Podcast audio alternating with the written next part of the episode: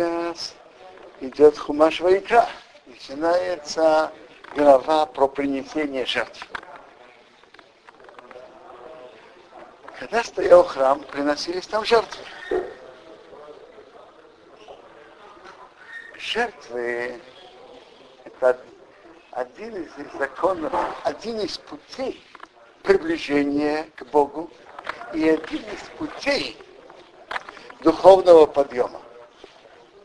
Мы сейчас далеки от этого, и нам это очень мало понятно. Чем? Тем, что человек приносит жертву, ее режут, его жертвенник, что-то духовное, чем, что-то духовный подъем. Но есть в этом тайны Торы, как э, пишет Рамбам и Рамбан. И это один из путей приближения к Богу. Одно из объяснений из путей я видел, что животное имеет свою живо... душу животного. Тем, что мы ее приносим как жертву, мы поднимаем ее духовный уровень и к ее корням, и с этим поднимаем весь живой мир к, его корням. Это, это из секретов Торы, один из путей служения Богу и приближения к Нему. Но я хотел бы остановиться на нескольких сторонах законов, правил принесения жертв. Первый вопрос, который задается, который задается, когда мы изучаем главу о жертвах, что Бог хочет этим законом? Есть заповеди, которые Бог нам велел. Бог нам велел одевать каждый день тфилин. Бог велел нам читать шма. Понятно. Запретил есть некошерную еду. Велел соблюдать шаббат. Все понятно и ясно. Этим мы духовно возвышаемся и служим Богу. Принесение жертв мы, большинство жертв, которых мы читаем, это жертвы добровольные. Скажем, жертва Ола, жертва всесожжения, жертва Швамим, как принято, как принято ее переводить мирная жертва. Это добровольная жертва. Человек хочет, он может прожить долгие годы и не принести. Так что? Так, так что Бог от нас хочет, и что Бог хочет тем, кто он пишет эту заповедь. Человек может выполнить ее и не выполнить. И в чем вообще смысл подобной заповеди? Или, например, есть еще главы в Торе. Например, э, когда стоял храм, то была возможность, чтобы человек стал назиром. Это по его желанию. В чем смысл подобных заповедей? Или, например, есть э, в чем смысл? Если Бог хочет, пусть Он велит нам, что человек принес, я не знаю, раз в месяц, раз в три месяца жертву. А если нет, зачем? Чего, чему служит вся эта глава, весь этот закон? Для чего? Что это он, что он дает?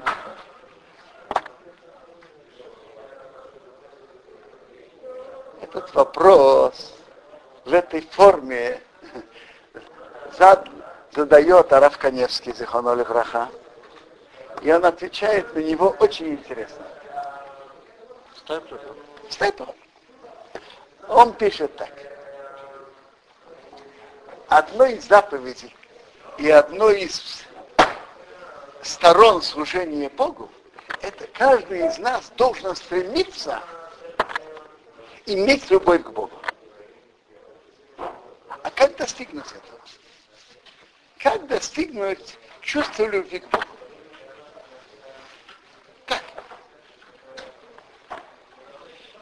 Рамбам в двух местах пишет два, э, два пути, как достигнуть любви к Богу. В одном месте он пишет, что человек находится на лоне природы, и человек наблюдает ее, восхищается величием природы. Или даже после нахождения на лоне природы. Он восхищается величием природы, которую Бог создал. Велич, величием растительного мира, животного мира, гармонии во всем, величие в творении человека, сложность каждого органа, удивительная гармония между органами, удивительная гармония между растительным и живым миром. И так далее, и так далее. Он восхищается великой мудростью, которую Бог вложил в этот мир. И так он приходит к восхищению и к любви к Богу. В другом месте Рамбам пишет, что когда человек анализирует заповеди, которые Бог нам дал, и анализирует смысл заповедей и мудрости, он приходит к восхищению заповедями, которые Бог нам дал.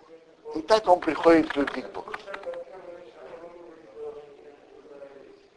Есть люди, которые этими путями приходят к любви к Богу.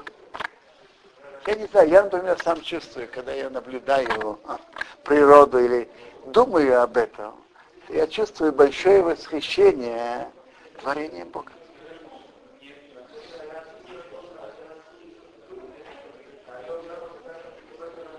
А что может сделать человек, которого, который не ощущает таких чувств? Как ему развить у себя любовь к Богу?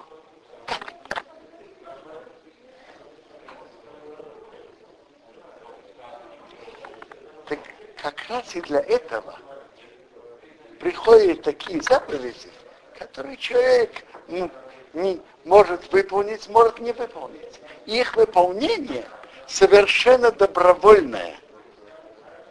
Вот человек это делает по своей инициативе.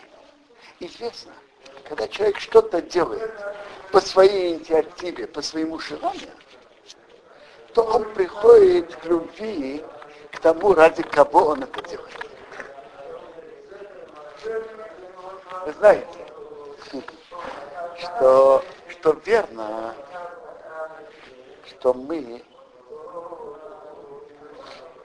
люди привыкли считать, что того, кого мы любим, мы делаем ему, ему добро. Это верно. Но есть и вторая сторона вопроса. Тому, кому мы делаем добро, мы начинаем его любить. Это написано в Авод Рабнатан. Если ты хочешь любить своего друга, начинай делать ему добро, и ты станешь больше и больше его любить. Это известно. Это известно.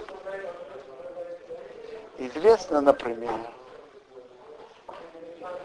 что родители, которые больше заботились о детях, чувствуют к ними больше любви, больше чувств. Чем больше они вложили труда в этого ребенка, тем больше они чувствуют к нему любовь. Так когда человек делает что-то, приносит жертву Богу или делает другие, другое доброе дело ради Бога, это само приводит его к любви. Но это именно, знаете, когда?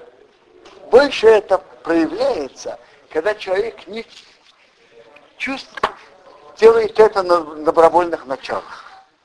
Если кто-то что-то обязан, то это меньше пробуждает чувство. Человек чувствует, я выполнил свой долг.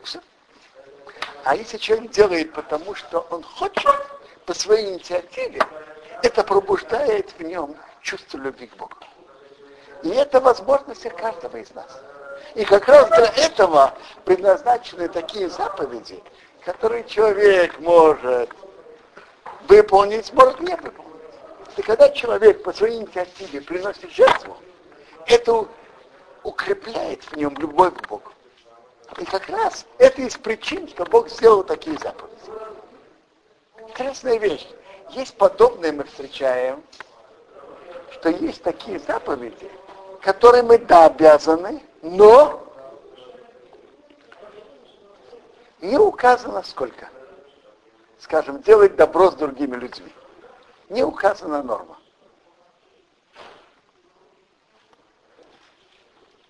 И есть еще так подобные заповеди, в которых и написаны, но не, не указано сколько. Он может делать немножко, может делать больше. Если когда человек делает больше, он делает не потому, что он обязан, а, а потому, что он хочет это делать. А если не хочет, не делает. Пусть не делает. Так не сложно. Чему? Он, он же может делать минимум и может делать больше. Он делает минимум, делает минимум. А он делает больше. Так он делает больше по своим инициативе. Когда человек что-то делает по своему желанию, то это пробуждает в глубине его сердца любовь к Богу.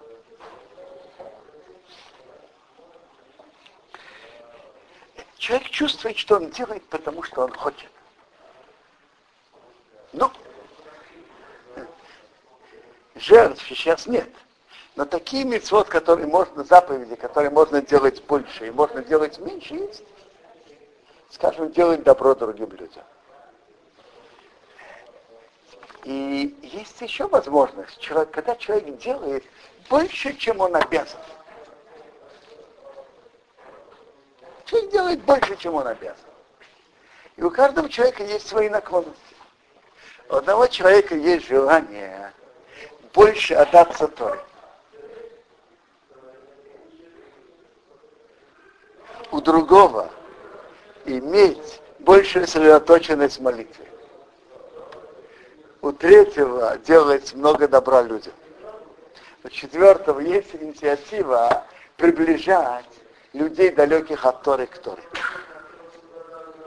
Само занятие человека на добровольных началах, то, что он сам понимает, что он не обязан, и он делает больше, чем он хочет, это само пробуждает в глубине сердца человека любовь к Богу. И, и так каждый из нас может, делая более, больше, чем он обязан, или, скажем, даже, возможно, что даже он делает то, что он обязан, но то, что другие люди, окружающие его, не делают. Так тоже у человека сохраняется чувство, что он делает больше, чем он обязан. Когда человек по, свой, по своему ощущению делает то, что он ощущает, что это он делает по своему желанию, то, что он считает, что он не обязан, пробуждает в сердце человека больше и больше любви к Богу. И так человек может в себе развить и, и, и усилить эти чувства. И в, этой, в этом есть один из смыслов таких заповедей, которые человек может делать добровольно, может и не делать. Или таких заповедей, которые человек обязан делать. А норма не указана. Вы знаете, что когда-то для, для бедных оставляли край поля по закону Торы, так, так Мишна говорит нам, эти законы, в которых нету нормы, пя оставить край для бедных, не сдать край поля. Смотрите, наши мудрецы установили норму а не меньше, чем одна шестидесятая. На закон Торы. Закон Торы не устанавливает норму. Чуть-чуть ты должен оставить для бедных. Если человек оставляет больше, чем чуть-чуть, допустим, перед поставлением мудрецов, он делает это по своему личному желанию. А сейчас не оставляют его? Сейчас в Талмуде приводится так, что в тех местах, в Эрце своего по, по рамке закона надо было бы оставлять. Но вопрос другой. В реальной обстановке нету бедных, что пришли и собрали край поля и взяли. А Талмуд говорит о такой ситуации, для бедных ты должен оставлять, а не для хищных птиц. То есть есть реально есть бедные, и будут бедные, которые будут собирать. Надо оставлять. А если таких нету, то, то нет такой обязанности. Так э,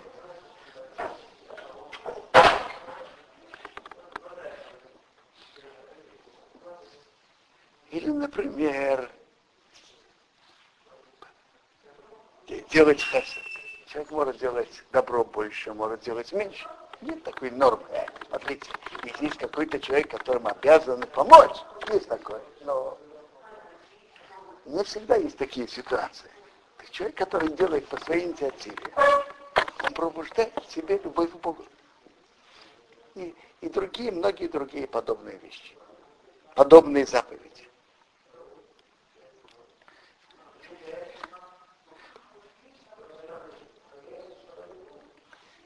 из, из, это одна из сторон жертв. Еще что мы можем учить из законов жертв, интересное правило во всем служении Бога, Богу. Написано в нашей главе три раза Реях Нехеях Хашем. Приятный запах перед Богом, когда человек приносит жертву.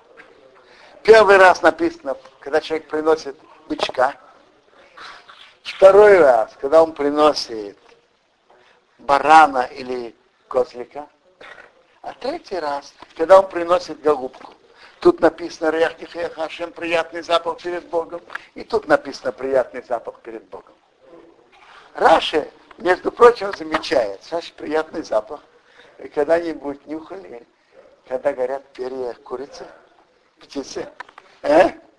Неприятный. Так какой же тут приятный запах перед Богом? Где приятный запах? А? Мясо, мясо приятный запах? Э, не так, как перья, когда горят перья. Э, так, так, Раши, так, Раши, так Раши говорит, что приятный запах не имеется в виду с точки зрения приятности и эстетики. Приятный запах имеется в виду, что Богу приятно, то то, что человек приносит жертву перед Богом. Это перед Богом приятно. Не сам запах, что перья горят. Само то, что человек хочет делать приятное перед Богом, принести перед Богом жертву, это приятно перед Богом. Когда человек что-то хочет делать, идет делать приятное перед Богом, это уже приятно Богу. Это приятный запах. Теперь написано это, написано это про бычка, про барана и козла второй раз, третий раз, про голубку. Скажите, и, э, цена быка и барана одинаковая? А барана и голубки есть очень большая разница. Зачем же Тора пишет три раза, приятный запах перед Богом? Можно было бы просто взять и написать про голубку, рехних эх нашем, приятный запах перед Богом. И мы бы сказали так, смотри, человек приносит маленькую голубку, которая мало стоит, и написано про ее приятный запах. Ну, если человек приносит барана, человек приносит бычка, конечно, приятный запах. Это стоит больше, это дороже. То зачем писать три раза Рехтиха и Хашем, приятный запах перед Богом? Тора старается не писать, Тора не пишет лишних слов. Почему тут написано три раза Рехтиха? Зачем? Зачем? Так на это говорит нам Талмуд. Гемарем Наход говорит так. Немар бейлас беймар эхнихех. Когда человек приносит животное, приятный запах. И написано бейласов, приносит птичку. Птичка это голубка, это единственная возможность. Есть два вида голубки. Голубка. Реймерохо, это тебя учит. Эходамар бевеходамамит. Человек делает больше, человек делает меньше. Убивать шейкаву либо шамай. Имеет в виду делать сердце ради Бога. То есть так, это у нас большое правило во всем служении Богу. Человек приносит бычка или баранчика животное, или человек приносит птицу, для Бога не важно, стоит ли это пять тысяч шекелов, скажем, как бычок, Или это стоит, я не знаю, сколько, допустим, 30, 20 или 30 шекеров или меньше голубка. Для Бога нет в этом разницы. Главное, а, обычно богатый человек приносит бычка или барана по своим возможностям, бедный приносит голубку. Но для Бога не важно. Когда человек приносит по своим возможностям жертву перед Богом, для Бога это все равно. Имеет ли он возможности и приносит бычка, или имеет меньшие возможности и приносит голубку, для Бога это совершенно все равно. Нет никакой разницы. Поэтому нельзя было поставить только, написать приятный запах только у голубки, и ты бы выучил, что тем более, когда кто-то приносит бычка. Нет, э, нет, это не так. Это не тем более. Бычок это не тем более, чем, чем голубка. Они на том же уровне, без никакой разницы между ними. Когда человек делает то, что он может по своим возможностям, это одинаково приятно Богу. Делает он больше или меньше. Главное, что человек делает по своим возможностям. Допустим, возьмем э, в реальной жизни. Сейчас э, помогают бедным на Кимха де Писха, помощь на Песах. Есть какой-то богач, который имеет возможность и выписывает чек на 100 тысяч. Есть другой, который по своим возможностям дает, я не знаю, 100 шекелов, 200 шекелов. Ты что ты скажешь? Богач, который дал 100 тысяч, он, э, уровень его приношения, то, что он дал, это больше, больше, чем тот, кто дал по своим возможностям 100, 100 или 200 шекелов? Нет. Перед Богом одинаково приятно и то, и то. Главное, если человек делает по своим возможностям. Я вспомнил, папа Зихонар Ваха рассказывал, что как-то он был на собрании, где собирали деньги на, на еврейское религиозное воспитание, на, на Хину Хацмой. Так там был Рабмейша Файнштейн, Зихонар Ваха. Так Рабмейша Файнштейн сказал так. Знать возможности каждого это знают два человека. Сам человек знает свои возможности и Бог. Кроме него, кроме этих двух обоих никто не знает. Но я хочу вам процитировать смешно, так сказал Рабейша Фанчтейн. Это Мишна, может, наверное, Вейрах. Он не шейви корм оши йоца. Вы оши шейви корм он не йоца. Есть разные законы, уровни принесения жертв. Это как раз в главе Ваикру тоже Так бедный, который принес жертву, который в его положении должен принести богатый, выполнил, свой, выполнил свою обязанность. Богатый, который принес жертву, который бедный должен был принести, и свои обязанности не выполнил. Так Мишна говорит нам, неважно, человек делает больше или меньше. Эходамар бе веходамами. Человек делает больше или меньше. Убивает шейкав либер шамаим. Делает это ради Бога. То же самое, это мы говорили про помощь бедным. То же самое и про учебу. Человек может учить 10 часов, и он и он делает это очень приятно перед Богом. Человек, который занят работой, у него остается вечером два часа учиться, и он учит. Так перед Богом, когда человек делает то, что он может по своим силам, это одинаково приятно Богу. Главное, чтобы человек делал по своим силам и возможностям делать приятное Богу. Это и в помощи бедным, это и в учебе, и во всех других вопросах, что человек делает. Чтобы человек использовал свои возможности полностью. То есть вот, то, что, то, что сказал Радмейш, это очень четкое выражение. Если человек старается больше, ну, это А если человек меньше, то возможности человека это каждый знает про свои силы и возможности. И когда человек делает то, что он может, это очень приятно перед Богом.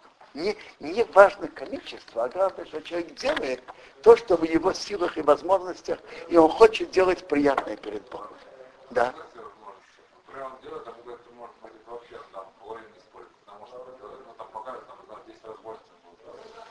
Что? Рабельеву говорит, что иногда мы недооцениваем наши возможности. Это Рабельеву тоже прав. Э, вы знаете, что есть такой Рамбан. Рамбан как раз в главе э, постройки Мешкана Рамбан говорит, что постройки Мешкана были люди Ашанасой и Его сердце подняло участвовать в постройке Мешкана. Говорит Рамбан так. Что значит подняло сердце? Он не имел опыта работы с золотом и серебром. Он работал с глиной и кирпичами в Египте. Но у него сердце желало этого, и он чувствовал по своей натуре, что он может это осилить. И поднял сердце, и хотел это делать, и старался. И, э? Рамбан тут не говорит о чуде. Рамбан говорит, что когда человек что-то желает, и он э, старается это делать, то у него появляется новые силы. Это то, что говорит Рамбан. Вы знаете, что про себя говорил Рабислава Саларка? Да, я был молодым. Я хотел быть как Агро Вильны. Как Агро из Вильны я не стал. Но если бы я этого не думал и не хотел, то я бы тем, что я стал, я бы тоже не стал. Когда человек ставит себе высокие перспективы, это поднимает его силы и возможности. Это были его прав. Что Бог помог нам всем добиться любви к Богу и использовать наши силы и наш потенциал. Те силы, которые Бог нам дает. Если мы будем это использовать в полной мере, то мы можем много-много делать.